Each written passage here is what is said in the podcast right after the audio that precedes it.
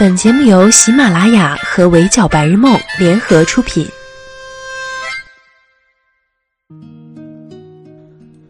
闹钟只能叫你起床，我负责叫醒梦想。哈喽，大家好，欢迎收听本期的 Madam 神侃娱乐圈，我是 Madam 九九。立春刚过，北京就洋洋洒洒地下了场大雪。看着比以往空旷许多的公路和街道，有网友联想到了去年春节档热映的电影《流浪地球》里的场景。估计有很多网友都跟 Madam 一样，一边守着电脑在家办公，一边随时刷着各种新闻 app， 紧跟着疫情相关的最新动态。本该是可以出门赏雪景的时节，现在只能待在家里看着窗外的景象唏嘘。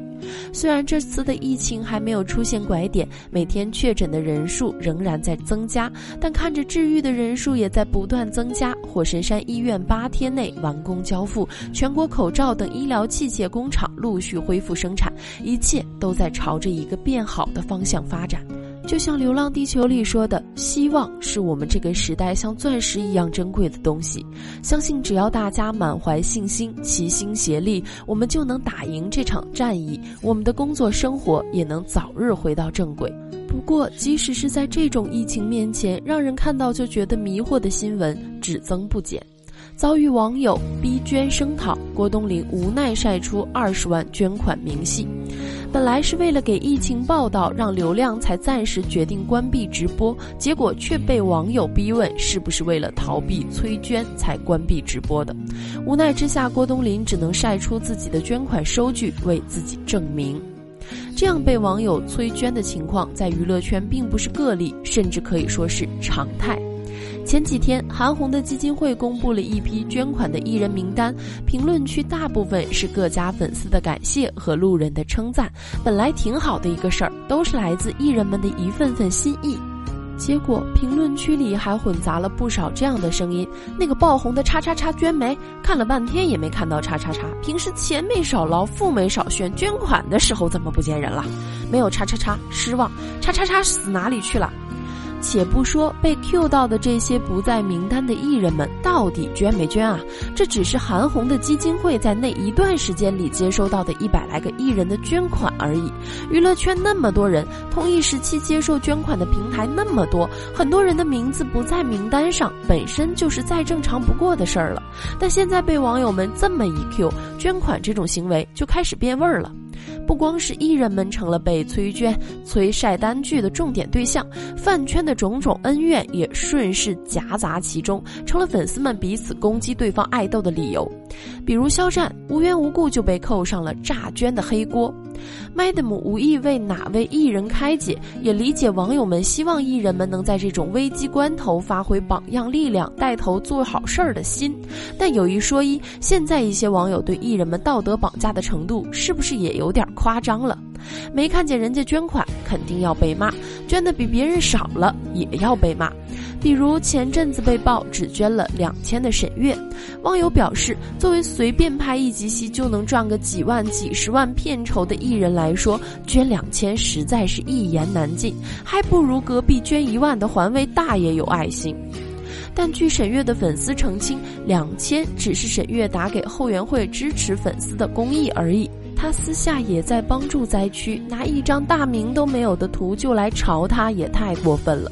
相比情况有点乌龙的沈月，捐了几十万的孙俪邓超夫妇也没少挨网友骂。网友理由很简单粗暴，两个人捐的还不如一个人多，错爱了这么多年，一个网红都捐出十几二十万，你们挣着人民的钱却不舍得付出，二十万不如不捐，留着自己买个包吧。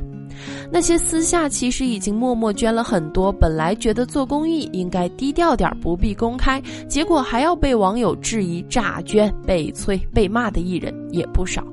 就比如一开始提到的郭冬临，最后只能选择晒出自己的捐款单据，证明自己在国家灾祸面前不是没有心。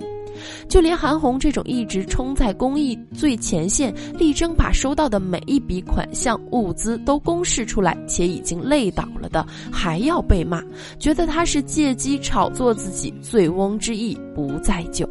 再加上各家粉丝的公益战果，也是不小的舆论战场。这次冲在公益最前线的也少不了追星女孩，出发点都很值得肯定，但粉丝们私下对于公益捐款数目的 battle 也是在所难免。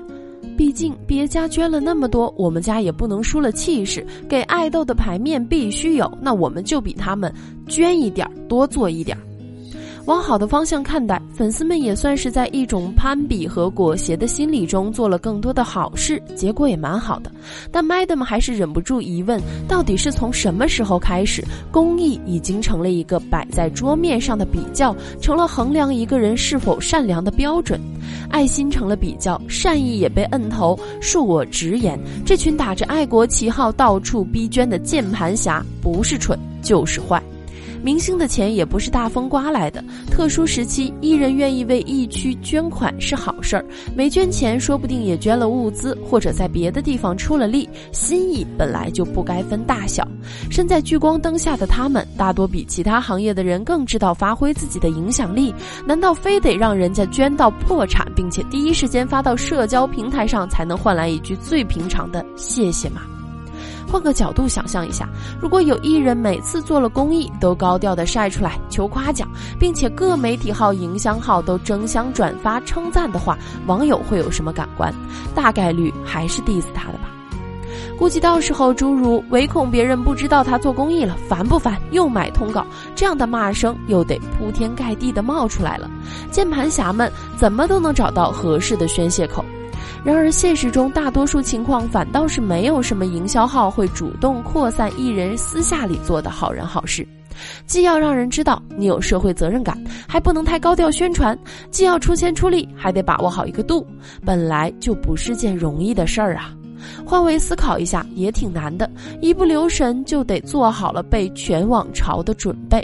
不否认能者多劳的想法有什么错，但是我们看到的更多的都是艺人们最光鲜的一面，抛开明星光环之后，他们也只是普通人而已，也会有因为善意被曲解而感到难过的时候。作为普通人，无论是积极配合国家政策戴口罩、勤洗手，还是在力所能及的范围内对抗击疫情做一些其他的贡献，都是在为了全国人民能够更早地迎接健康新生活出一份力。面对疫情这样的特殊情况，不该由我们去决定别人应该捐多少才算够，也不该对别人捐多捐少、怎么捐指指点点。捐得多自然是好事，但不代表捐得少就该被骂。吃瓜有度，努力做好自己的那一份，别让真正善良的人寒心，这才是我们作为一个有责任感的社会人当下最该做的。好了，以上就是本期节目的全部内容，也欢迎收听的小伙伴们留言评论，关注微信公众号“围剿白日梦”，我是主播九九，我们下期不见不散喽，拜。